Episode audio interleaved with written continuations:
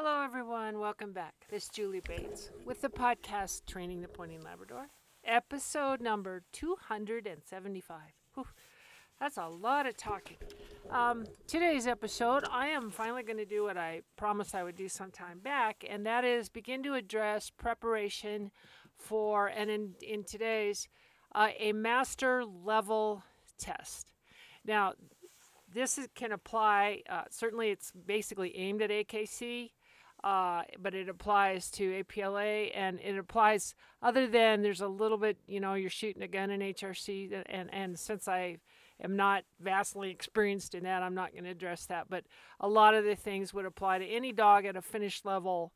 Uh, getting ready to go run those, particularly if you haven't done it very much.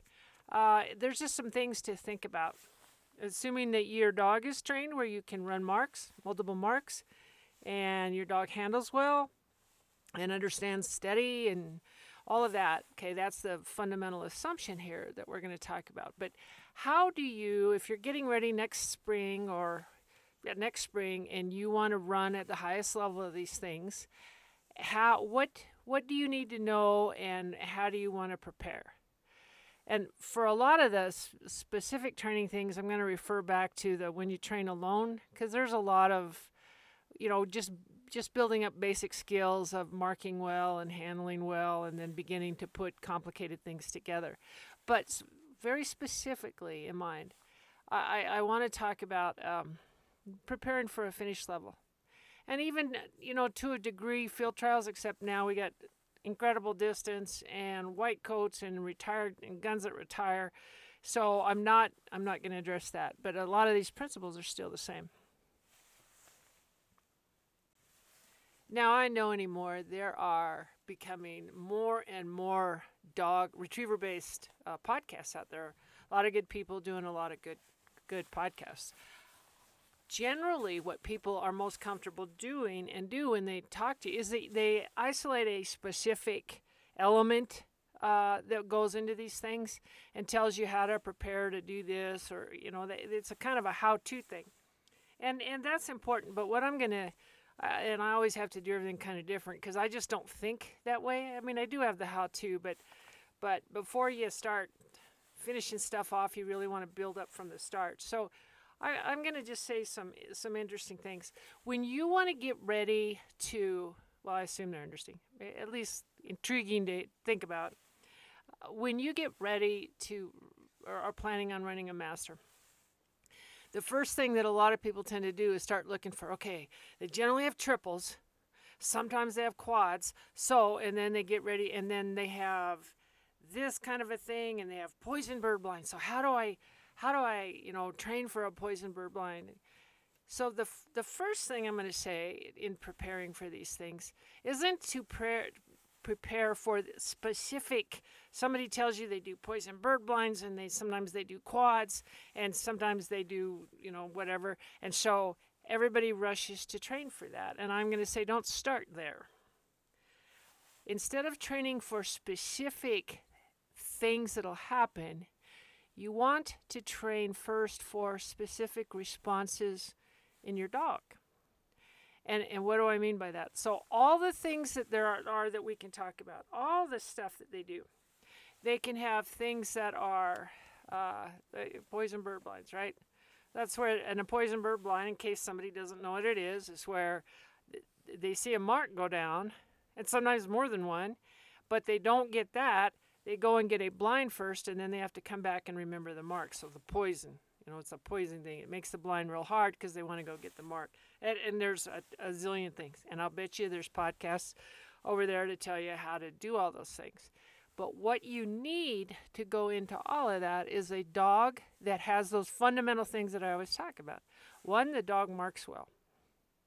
You need to have that, and you get that by doing a lot of different kind of marks and understanding what you're setting up and getting the dog where they have the skill of marking a very difficult single really well first. Okay, that's very important.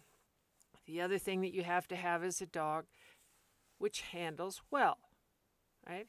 When you tell them to go, they go. And when you blow your sit whistle, they stop. and they wait however long. Okay, no auto casting. You know, don't want to run the high level things with your dog auto casting. You have a half a second window when they're spinning around looking at you to throw up an arm in a direction in hopes that they take that. What you need is a dog that blows you blow the sit whistle. They turn around, sit down, and they look at you. So you need that kind of thing, and a dog that does understand well thought out casts. Okay, that's very important. Part of that, and again, this is on my training by yourself thing. I said I hope everyone does train by themselves. There's very a great deal of value in that. But that's where you learn what kind of cast to give your dog when they're on the side of a hill and you're trying to get a slight angle back. you know, what do they do on the side of a hill?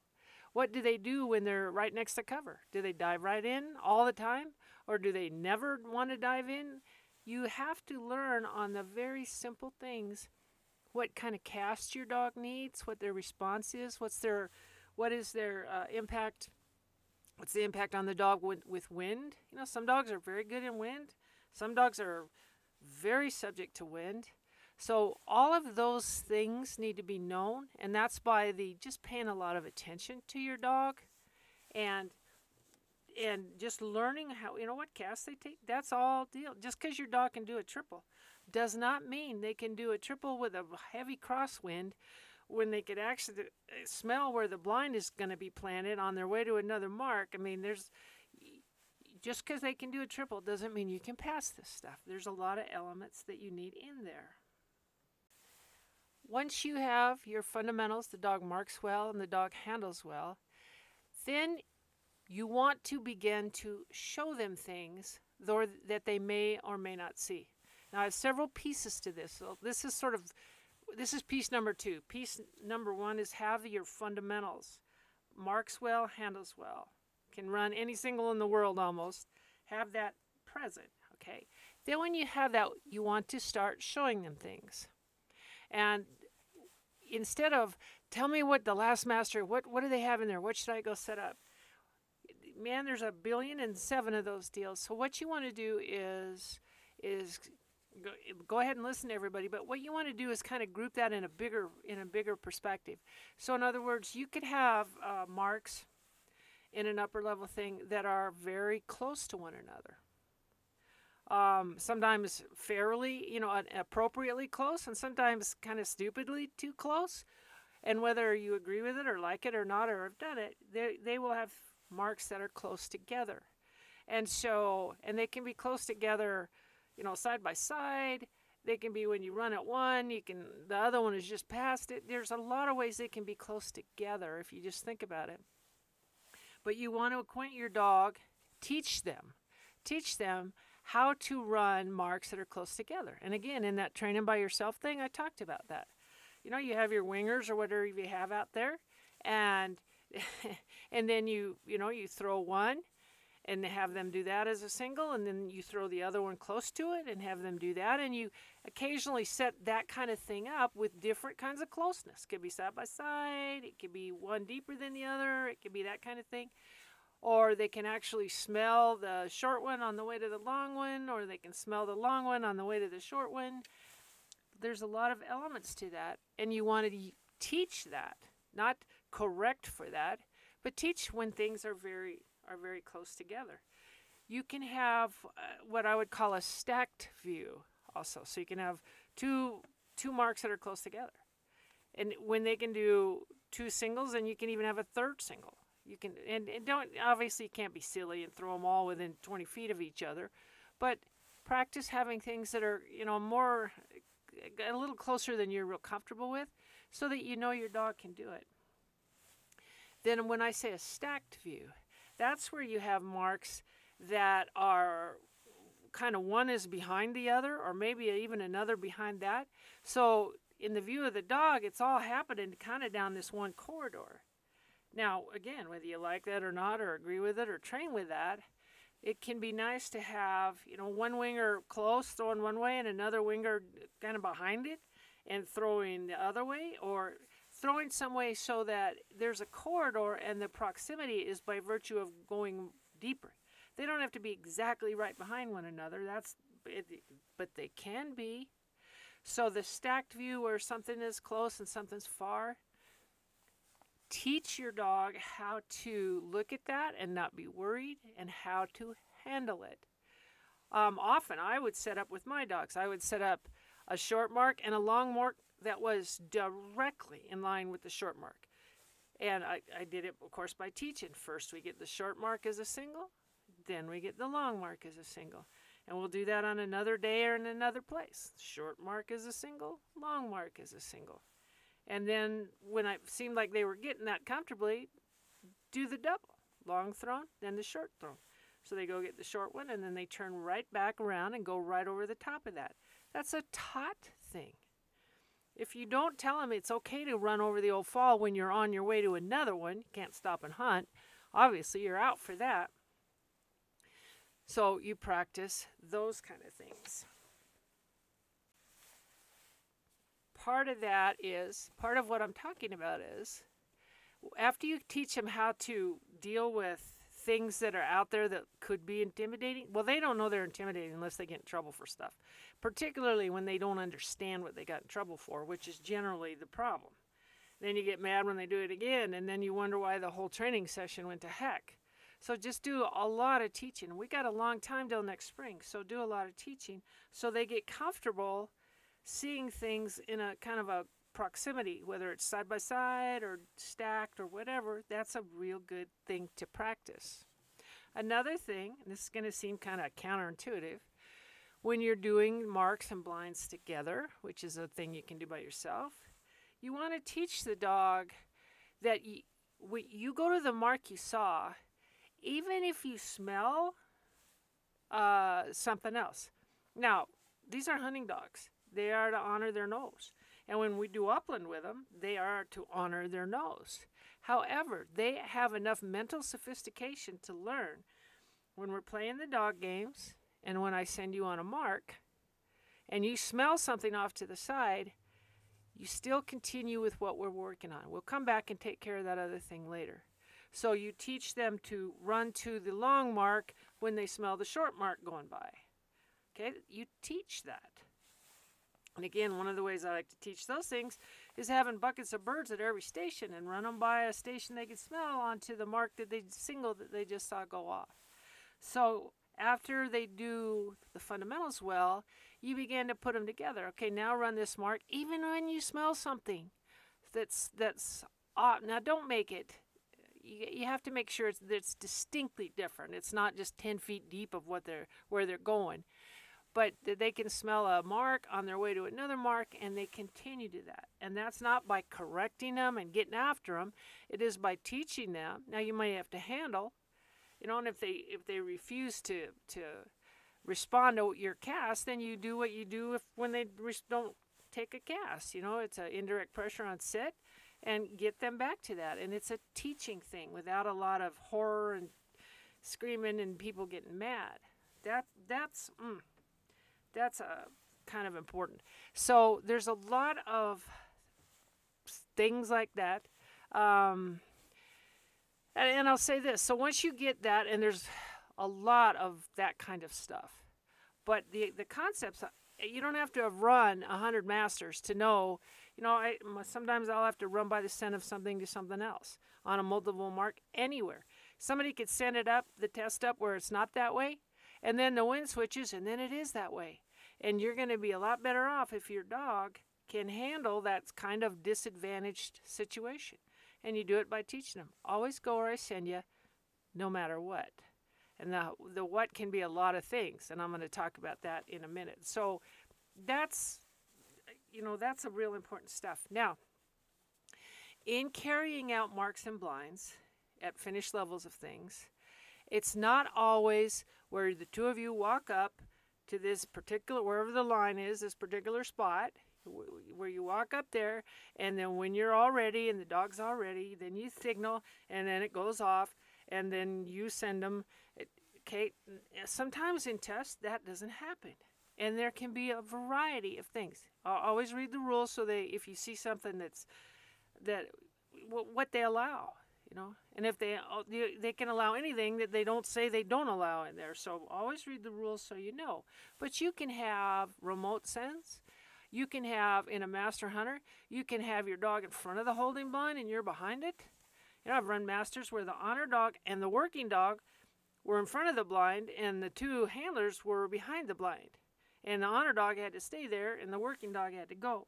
You know, and I first time I ever did that, I had, had never trained that. I was like, fortunately, you know, I had the sit mean sit thing, so it, it worked out for me on a dog that was, you know, just wrapping up, finishing up stuff. He was pretty good. Maybe with a young one, it wouldn't have gone quite so well on that stuff. But you can be have remote starts. And so you don't, you know, you don't want like I did on that one. It's like I've never done this before. Fortunately, again, when you have the fundament, the responses in, you always have to build the responses. When I say sit, that's it, man. I don't care what else happens. Sit really needs to mean sit. And that's kind of what got me through when I had to do my dogs on that. But then I've, I learned, then that was a long time ago, you know, I learned, okay, sometimes have them away from me where uh, we can still, you know, just, it's not like you're not standing next to me, I can't function. So you need to occasionally, not a lot, but have them be able to handle something when it's not under the identical situation that you always train in. I have had remote blinds. On one master, I, we had to set our dogs down, come out of the holding blind, set them down in the middle of a bunch of goose decoys. And then there was a gunshot somewhere, and then we had to run the blind. From I was on the line, the dog was in the decoys. And again, if you and I just blew the sit whistle, like I had done a billion times and then cast. And fortunately, they took it because the basics were so. But I had never done that either. When I did, I was like, oh, wow, this is different. So I've had remote starts on on working dog on a you know running the marks, and I've had remote starts on blinds. That can happen. So what you basically what I'm saying is don't necessarily you must go practice that, but be aware that what you do all the time in training may not be what you do at a hunt test. You know, and I know HRC has a lot of real creative things that goes on. Um, and you know, maybe we'll go that way in the APLA as it as it gets more and more competitive. But have your dog go on a mark or go on a blind, whether they're right at your side or not. That's just a really useful thing uh, to have on that. Um, Speaking of unexpected things, that can happen. That happens all the time. Again, when you train a certain way, especially when you train alone a lot, but when you train a certain way or your training group trains a certain way, and you got gunners out in the field, gunning stations, you got blinds, you walk out of the holding blind up to the line, signal, you do all that stuff. Okay, run the marks, run the blinds. Oh, we even get exotic, do a poison bird blind run, run the marks.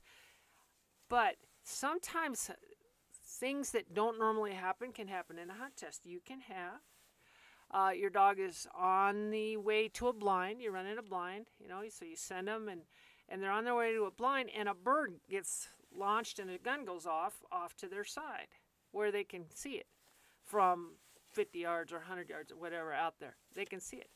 Now you have to finish the blind. That does happen.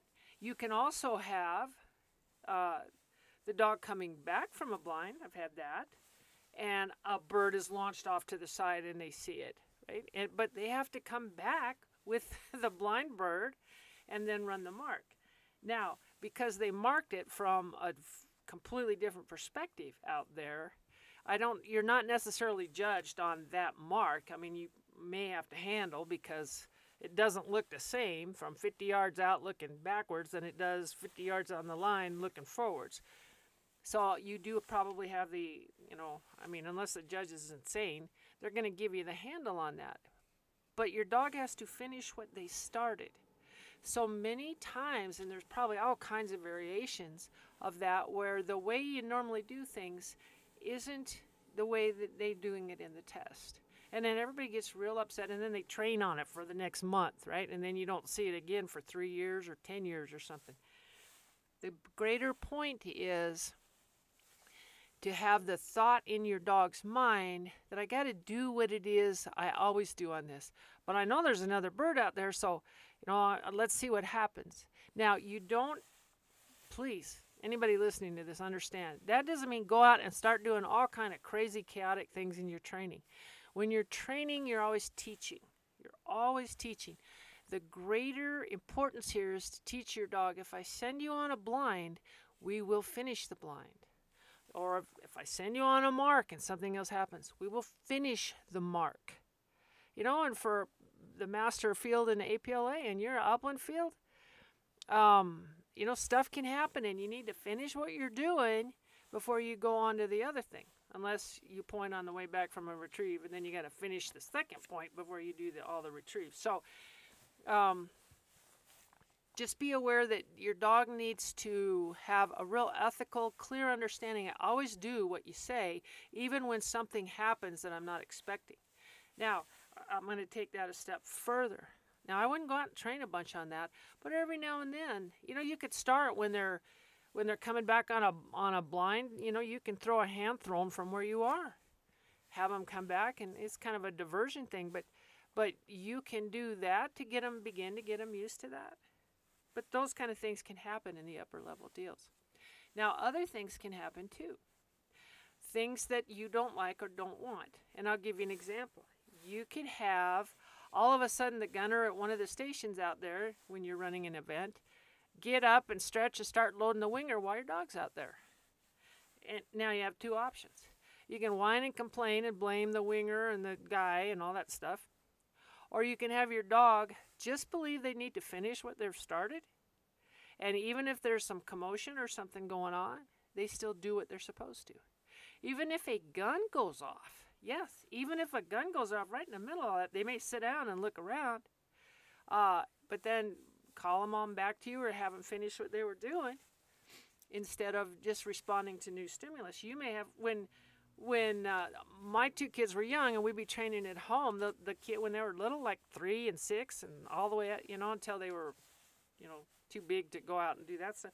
We let them wander right through the test you would have little kids that would be wandering out to one of the stations to talk to whoever was out there, and then somewhere else, right in the middle of the test while we were doing the training, not the test, but training, so that something kind of walking around in the middle of stuff was a non-factor. Little kids were great for that.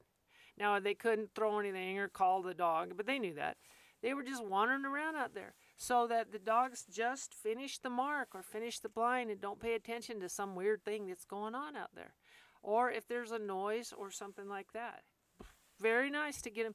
That way you don't have the eruptions and the complaining at a test because, you know, well, I didn't have this or somebody walked over there or somebody said something loud in the gallery. The nice thing to do is just have your dog where they just do what they're supposed to, kind of regardless. So I'll say another thing then on that. So when you're running a hunt test, um, they may have they may have somebody behind you. The judges blow a duck call, which is the signal to the first gun to go off to to quack and shoot and throw. They could so you could have duck calls behind you. They could have you do a duck call, oh, and you know your dog's going like, "What are we duck hunting?" like, "What kind of yeah." Um, or they may have a duck call out there, or everyone has been getting a duck call all morning on the series, and then you got a guy out there that forgot he was supposed to do it, and you didn't get a duck call. Okay, so again, you can complain and gripe about that and have that upset your dog because they're always used to a duck call, or you just have them looking out there for the mark and then they go get it. You might have, you know, normally you have guns or some kind of noise when you're training, always on a test, except sometimes the gun malfunctions, right? So sometimes you don't have a gun. And again, you can complain and say, oh, I didn't have a gun, it wasn't fair. Oh, you can do all that. Or you can have it where your dog doesn't still knows they go get a mark even without a gun. A lot of times in training, I would have two stations have guns and not a third one. And they're all the same, weighted the same. You got to go get each one of those things, whether they have a gun or not or, or a duck call or not, or nothing. Well, you got to have some. In AKC and APLA, you will have some sound out there, um, and so you got to have something. But you don't always have. There's no gun. Your dog didn't see it. So in other words, teach your dog to do the mark, regardless of how the mechanics have worked on that. Okay, let's talk about water. So we all know your dog is water forced. They get in the water, they know what it is. So you may, um, uh, however you train, you may have a certain couple of ponds you use, and you're always up within about 20 feet of them and doing something. Well, you might be 20 feet, you might be two feet, you might be 75 feet. So for one, you don't want to make how far you are from the water make any difference. If we're 75 feet or 100 whatever back from the water and I point you at the water, get in the water. That's not a hard thing to train. Um, so make sure they do that. You some places will have reentries where you go to the water. You're up and out on a either a peninsula, point, an island, or just the bank to the next pond, and they have to get back in. Right? Sometimes the, the bird is at the edge. That's actually hard. Those edge birds are hard. Uh, it could be in the water. It could be 50 feet out of the water. So make sure that all of that, you know, and if you don't have that in training, that's go find something where a reentry because at the higher levels you're going to have reentries whenever the tests are being held, you know, on a technical pond or where there's multiple small ponds or whatever. So water shouldn't be one concept in their mind. It's like when I'm pointed at it, regardless of distance, I get in and I keep going, and if I get out, I get back in again. That's a, thing that needs to be taught. You may, you can, you know, obviously teach your dog to do by be by the edge of the water, not get out, shoreline blinds. Everybody that should be in training. You should be able to teach your dog, and I find this very important to, to take that biggest piece of water all the way to the end. You know, in other words, you're gonna you got a big swim. Now, generally in tests they don't do it, but if I've had some masters that were on a the bird was on a rat trap on their way out into the lake, and so a lot of dogs they couldn't they couldn't get them to go out into the lake because like I never do that. I'm always over here by the edge. So it, it really helped to have a dog that went, here we go, and thinks. And I, I'm not sw- saying swim them across a lake, but wherever pond or body of water you have, and there's a lot of places where you get out, you'd shoreline, you'd get out, have them just take all the water to the end, as long as it's reasonable, and then come back all the way to the, the through the water having them not afraid to take a lot of water is really useful. Another thing at the high levels, and I've had I haven't had this a lot, but I have had it. Uh, and I've had it at lower levels when the judges didn't know what they were doing, but they would have a blind or a mark alongside the water, but on the land, no water in it at all. And so when you have a well trained dog and you're close to the water, they pretty much know where they're supposed to be. Um, you know, if they're and so it's really hard to run. I, had a, I remember many uh, double, when they have to do a double blind, and one is on land, rest right along the shore on the land, and then one's right along the shore in the water. But you got to be able to get them to not get in the water if you tell them that. So believe it or not, that's another thing I like to. I don't like to do that a lot because basically it's we're by water, get in water. But sometimes at the higher levels, you have to have them where, you know, they don't have to get in the water. Okay, another part of that is different kind of guns. Some people, some tests use max blasters, the shotgun simulators.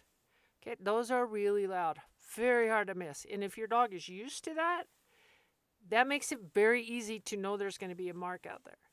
Uh, if you use pistols, much less. So sometimes they might not hear it or they might not be sure what they heard but they should also so in a test you could have the big blasters you could have the pistols you could have malfunctions so not only presence of gunshot or not but nature of gunshot uh, is actually um, also a factor um, gunshots nearby where you are i have heard many many many people go oh it's terrible another gun gun went off and especially with our upland dogs. But I will still say, if at all possible, work your dog where there's other things going on, uh, loud noises, a big, you know, construction site, something, so that they learn to focus only on the task at hand and not tune in to a lot of extraneous, even shotguns. You know, uh, if you have a hunting dog that that goes after every bird that gets shot, no matter what, that nobody would want to hunt with you because your dog needs to work for you, and other people's dog will do their work for them. So make sure extraneous gunshots or noise are not a problem. Okay. Different kind of throws. Now wingers are really kind of the thing of the day everywhere, but there's every kind of winger, right? So you can have wingers or people who who throw just not you know just kind of a nice arc down on the ground. Some of those wingers that shoot it up in the air, I mean like you know you have to crane your neck looking up and it comes down very very high uh, throws very huge throws some of those suckers can launch those things a long ways away from the gunning station and so no matter how difficult it may be you need to have your dog be accustomed to short throws, worm burners. You know, if you ever had your, know, I would say wife, but I can't say that because I could throw a bird almost as well as anyone. But somebody that just really has a hard time getting the bird above head level, and sometimes not. We always call them worm burners, right? Have your dog where a worm burner gets thrown, a low, hard to see, and you send them on it because that could happen to you. And then you can't be going, well, that's not fair. I didn't have a high enough. You know, just have your dog used to a, lo- a lot of different throws on that. Birds, I'm going to talk about birds. So when you're running tests, if you run a 60 dog master uh, in a in AKC or a, great big APLA test, right? And let's say you got a they did you you had at least 50 dogs going in the water, right? So you got ducks that have been in the water a lot with multiple dogs, multiple times. Ducks, they're soaked, they're terrible, they're awful. They have like one feather almost hanging above the water. It's really nice to have a dog that's used to that. So I would always, always train.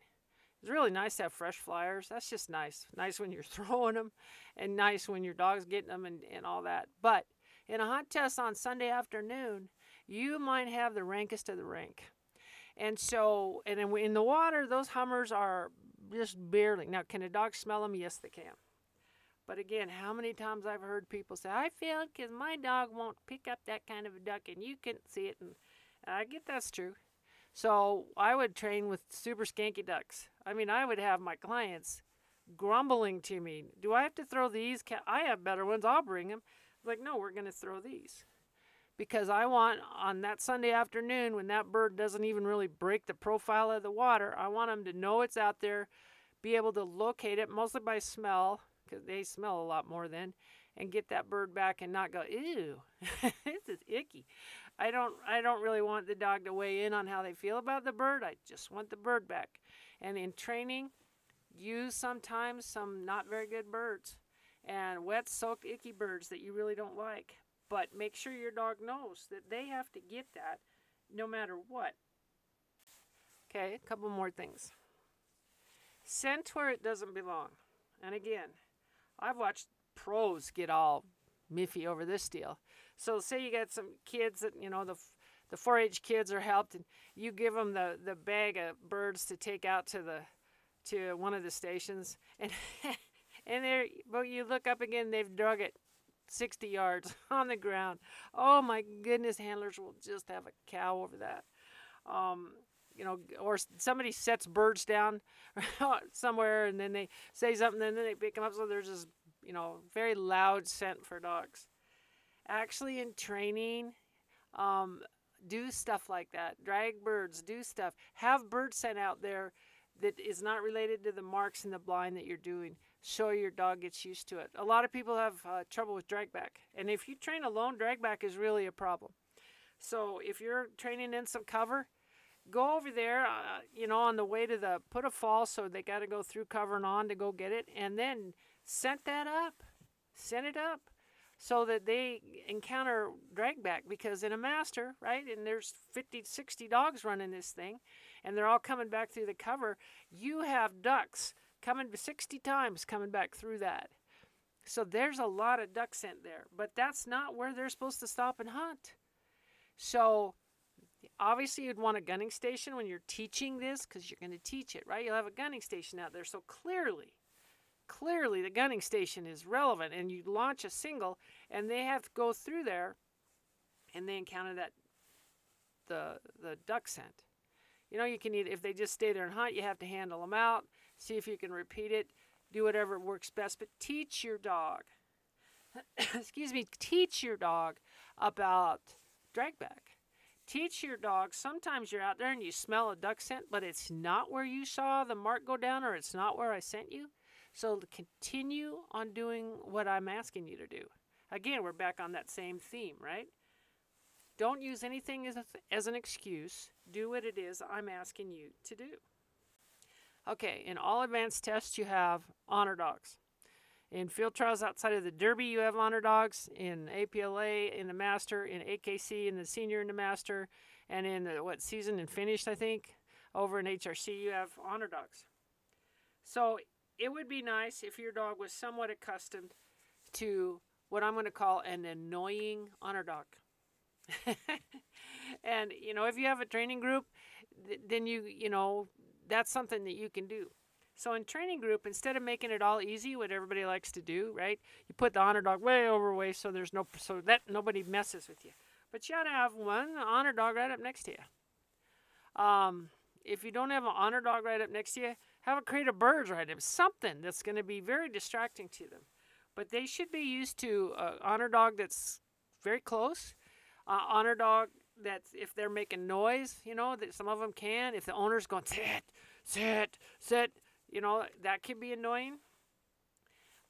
Uh, get your dog accustomed to that. So instead of everybody in training trying to do everything perfect, so nothing, nobody's set down a bird, nobody's dragged anything, the honor dog's out of the way, they're not going to interfere, everything's all perfect. Don't all, you know, sure, some days when you need it to be perfect, do it. But some days, have something in there. Not all of them at one time, but have your annoying honor dog. You know, have somebody over there with their, with their peekapoo barking and yipping. That's the honor dog. Teach your dog, no matter what this other stuff going on right by you is, just do your job. And similarly, I'll say this on the honor sit means sit. And it really is that simple. And if you train that way, which means, again, I, I don't know how many times, oh no, my dog always sits. And I was like, have you ever said, get it? while they're honored? you know, what are they going to do? Get it isn't a sin thing. So do things to have your dog to, to have your dog wish to go and wish to break so that you can enforce. Enforce it even if they're doing it. Sit needs to mean sit because if you're honoring and there's some crazy one of those crazy suckers up there running and they're jumping up and down and kind of making noises and the owner's talking and it's all just a high energy kind of chaotic situation and your dog's going what? and they getting all wound up. Make sure that they know that no matter what's going on over there um, they just sit. And so instead of looking for success in all of your training things find where you can cause that dog to fail and then teach them that they can't do it then either so look for the weaker things on that. Okay, along the lines, when you train and you're doing, I don't care, three singles and then two blinds and you're, you're doing some stuff, you get in a pattern, right? You get in a, a habit and you always get the short bird and then the next longer, you know, or if you're an outside, outside, inside, if you have some kind of thing you do, you know, you practice that and you do it all the time. You, you can have things not in a test that do not are, are not that way where you have to um, there's an unexpected order. You know they may have uh, a long flyer first and then a, a shorter bird dead bird over here and then you have to go run a blind first so it's a poison bird double. But when you come back from the blind they throw a third bird know, the, you could have stuff like that so everything's out of order and if your dog is sitting there going, you know, what the, um, which eh, they should maybe a little bit. You don't want to do a lot of that stuff because then the dog, you don't get in a rhythm with the dog. Something I'm going to talk about in a minute. You don't get in a rhythm with them, but you do need to show your dog that generally we do the marks, then we do the blinds, and we do the shortest one, and then we go to the longest one or whatever. And sometimes we don't. Now, I don't mean primary select because personally I, I have never found that to be of any use in 40 years, but I don't primary select. But if the flyer is the first long bird and it's the first bird down, that's not the first one we're going to go get, even though they love flyers. Um, Uh, generally, when you train, the flyer's the last bird down, so you get the flyer first, and then the next longest. But if the flyer's the first bird and long, that needs to be, you know, probably the last bird you pick up. So make sure your dog is used to, it can handle things out of the normal rhythm and normal order to which they are accustomed. Okay, this thing's going on. And I can do a, a further one on this, but I want to talk about some things that are important.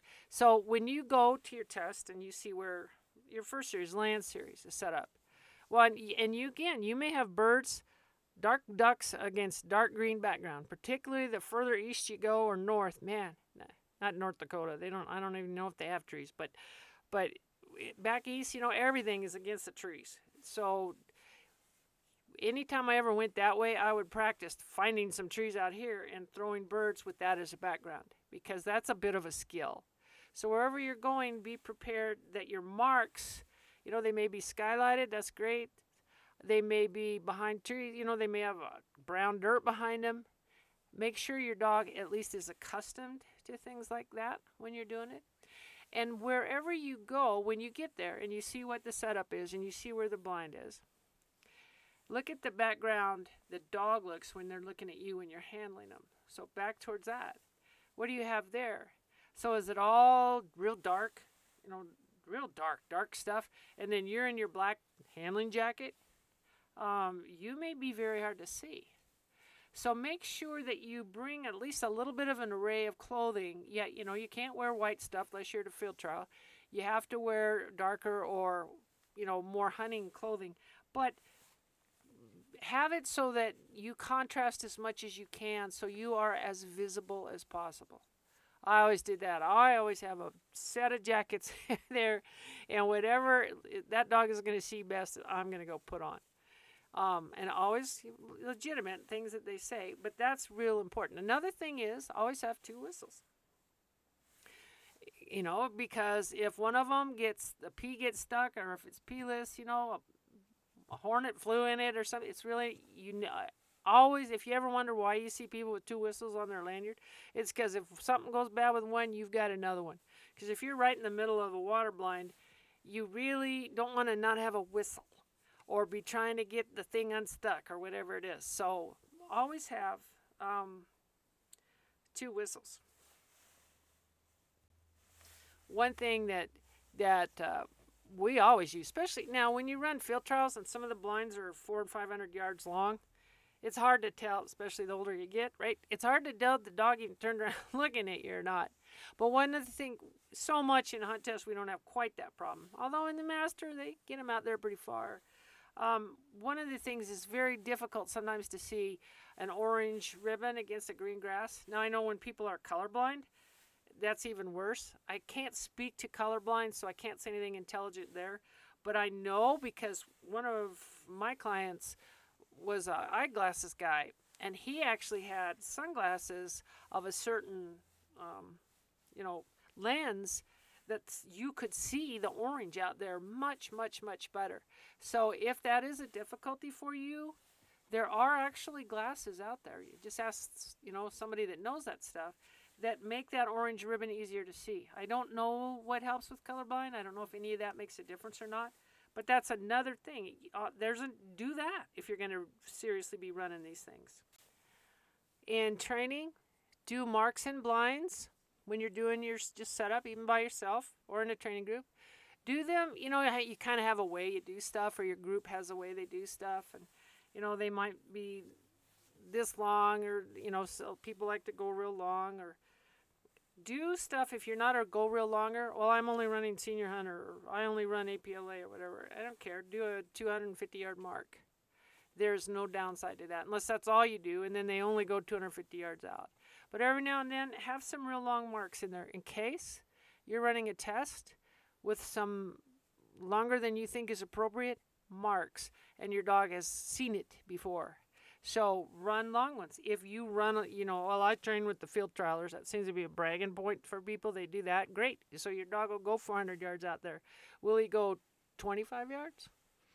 Um, so do make sure that you have a variety and you do distances that you don't normally do because eventually you will encounter that. Um, this is tough when you train by yourself, your dog, if you're going to run events with other people and dogs and crowds and kids and people that spectators that don't know they should not make so much noise, you do need to find a way to be training your dog around the commotion of people and dogs. That's why any if you can join a club or a training group, uh, and don't have everybody be all perfect. Just all perfect is not good. I have watched people scream at other people because they said something or they were doing the winger or whatever it is. Teach your dog to do what it you came to do. If there's other dogs around and there's people and there's talking, one of the things when I used to train with my dad, he would do would be he would take. Um, uh, back then we had uh, portable radios, you know, transistor radios or whatever, and he'd put it right behind the line on a the most heavy metal rock station he could get turned up loud. So people have to run their dogs and do all that. With that, he learned out. He did that in a horse barns to get dog uh, horses to calm down when they had to go in the arena and stuff. But he did it out there, and I thought that was a great idea. You know, so there's this kind of annoying commotion and sound energy that's really annoying uh, that you're training with so that you both learn to just do the work that you came to do instead of now going oh there's noise. I can't do it. Don't just you don't have to use that uh, as an excuse at all. And when you're and i'll say this with complete 100% conviction. When you are running tests that are scary or hard Sometimes they're not hard, but they're still scary because if you're new to something, it's very scary. Uh, and sometimes the test is hard or difficult to figure out. I've done that in many an AKC Master Hunter. I walked up, you know, they're getting ready to run test dog, and it's like, and I see what, and I'm like, I don't even know how to run this. I don't I'm not sure what to do here, um, because of, however it was set up was just something that I didn't, you know, normally do, and so I wasn't real comfortable. But what to do in that case or any other case, even if it's a real straightforward, very straightforward triple, you know, with two blinds, one up the middle and one over to the side or something. I have found that the easiest way to do that is you look at, you got three marks out there.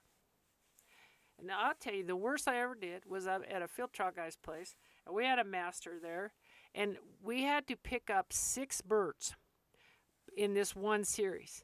And I, I think it was mixed land water. I, I can't remember. Six birds. And it was one of those really complicated things where some marks went down and then you picked up a blind and then some other marks went down and then you could pick up the marks but you had to get a i can't even remember it was so complicated and i i'd never done anything like that six birds four marks two blinds but not you know all the marks go down and then the blinds are there it was kind of a mixed up thing. I still remember the dogs i was running. So what i did then and have always done but that got me through that was okay i got four singles out here and i've got two blinds and i do that in training a lot. So i got four singles and two blinds and the order of pickup of my four singles and two blinds is going to be and I'm going to pick up, you know, the blind first. I'm going to run the blind first. Even though the birds went down, blind is first. Okay, after I run that blind, two more marks are going to go down. So we're going to watch those two. The shortest one is, the last one down is this one. I'm going to go get that. So I ran a blind and then four singles in my mind. That single, then, you know, the order I wanted to pick them up, that single, that single, and that single. And then I had one more blind. So I just broke down this super comp. I've never again run anything like that since then. It was outside of my IQ range. So I just broke it down into something very simple. And because I ran it that way, my dogs ran it that way. You know, we just did the blind because I said back, and that means we're running a blind. And then we watched all marks go down. And then we went and got one bird at a time. And then we oh ran one more blind. So my dogs were just running the blinds and the singles and the blinds with me. And I was doing that too. If I'd have sat there and kind of noodled that out and gone, okay, and put it all complicated, I probably would have messed up and my dogs would have felt my lack of conviction about the whole thing, my insecurity, and then they would have reflected that because they do that very strongly. So always break whatever, even if it's simple or even if it's scary or real complicated or you don't even get what they're doing exactly, break it down into its little bitty pieces. Pick the order in which you're going to do it. And then, just like you were on a training day where you had your wingers out and you had marks and you had blinds and you're just doing all of them one at a time, do that very same thing. And when you can relax into that, then your dog can relax into that as well because if you're not worried, they're not worried because it'll be just like in training. Now, there's two things that I want to say here uh, at the end of this. Every day in training, and I said this in the, the one podcast about training by yourself, every t- day in training, no matter what you're doing, little line and drill, you got wingers and blinds out there and you're doing a bunch of singles or you got a big training group, whatever it is, every training day, be perfect. And yeah, that sounds kind of OCD, doesn't it? No, be as perfect as you can be so until perfect becomes your habit. So be mindful and perfect. You know, line up square and straight, be accurate. Don't talk any more than you have to. Keep this as dog simple as you possibly can and train every day like you are in your last series of the national and you want to get through this. Train every day like that. Again, not because you're just a, an OCD idiot, but because when you're real nervous at a test, when you're real nervous, you can fall into that place that you are all the time. That's what the pros do. You know, it might be a high liability. Thing. They really need to get the job done here. And you know everything's on the line. They got to fall into that thing which brought them there. They have to do what they always do. And so i'm going to say on that line one of the funny things we used to laugh and joke about it all the time. When people are fairly new you know and there's a triple or something and they're going oh what order should i pick it up? It should be the same order you always pick up birds when you're training by yourself you know if you're an outside outside inside then do that if you're I am I'm a shortest, last bird down, then the next shortest, then the longer, then the, go to the longer, longer. The last one is usually a big punch bird. Um, but I always get the last bird down first. So, no matter what Joe Superstar in front of me does with his dog, I'm going to do what I always do because that's what my dog knows. My dog doesn't know about this guy in front of me. probably everybody he picked it up this weird way, or somebody primary selects and it works. Then everyone's primary selecting. That means not getting the last bird down, but choosing the other birds, you know, choosing for them what they get instead of doing what you always do. Some people train that way all the time. Um, do what got you there. And hopefully, in training, you do have a thing like that. You do have a way that you do it because that makes it much easier when stuff gets crazy or complicated at a hunt test. If you always, you know, we always get the last bird down, you know, or we always, whatever it is, we go on the outside and do that no matter what everybody oh you know i, I remember always people standing behind the dog going you know what i'm going to pick up that bird. But i think second i'm going to go get that and then you're listening hmm that might be a good idea. I don't ever do that but that might and you get all sideways and you lose that conviction that you need when you go to the line that you then pass on to your dog. So i always do do unless there's real compelling reason not to. Do what you do in training. And and finally on this, I'm going to say, okay, this is just what I've over a long time. I found one because I, I want to be as perfect as I can up there running this dog on this stuff. Not because I don't want to be perfect because I want to be perfect. I want to be perfect because I don't want to contribute any negative to this situation. I want to only be productive and help this dog do the best job it can. So, and if you talk to a lot of people, you'll find this true. Like any, you talk to the Olympic athletes, there there's a ritual that they develop. And most athletes and competitive people and a lot of things do. You have a ritual, a way that you do things when it's it's uh, game day. You have a way you do things, and you want to want to establish that ritual and then carry that ritual out. I'm going to just give my opinion here. Hopefully, it isn't chatting and talking with people all the time while you're getting ready in the holding mice to run your dog. Um, unless you know, unless that's just who you are and what you do. I, you know, I, I, I just love everybody and I know everybody. But when I'm in the holding mice, don't even come near me, and don't touch my dog, right? Oh man, when people do that, it is highly annoying. Don't when you're in there, it should just be you and your dog, and you two are getting together because it's game day and you're a team and you know if you're chatting with everybody and everyone's petting your dog and then the dogs all get kind of scatterbrained i don't see any advantage to that. Unless that's what you do then do it. But if you have a ritual about how you do stuff and i mean silly rituals i'll say when i can't ever put chapstick on when i'm getting ready to go run a dog. I cannot do it. Will not i don't care what i cannot put chapstick on. I don't even know where that started can't take my whistle out of my shirt until the last holy blind. I've had that for decades. Just stuff that gets me, and like an athlete getting ready to do something else, that gets you in that that muscle memory place, that place where you always do things right. The perfection that you've been working on in training is right there with you. And so that ritual helps you get into that.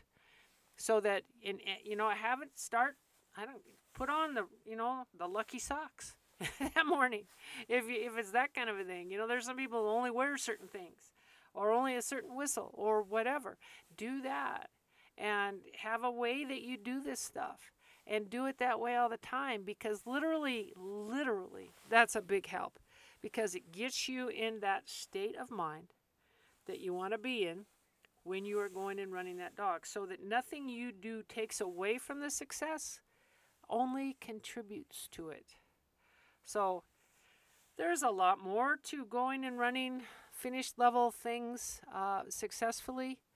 But between what to do in your training and off season and uh, some of these considerations, the biggest one I want to say is get the whiny crybaby complainants to oh man i have a hard time with that because guns aren't going to work people aren't going to throw perfect wingers are going to do something funny you might get two or three no birds teach you know okay, we're not getting a bird.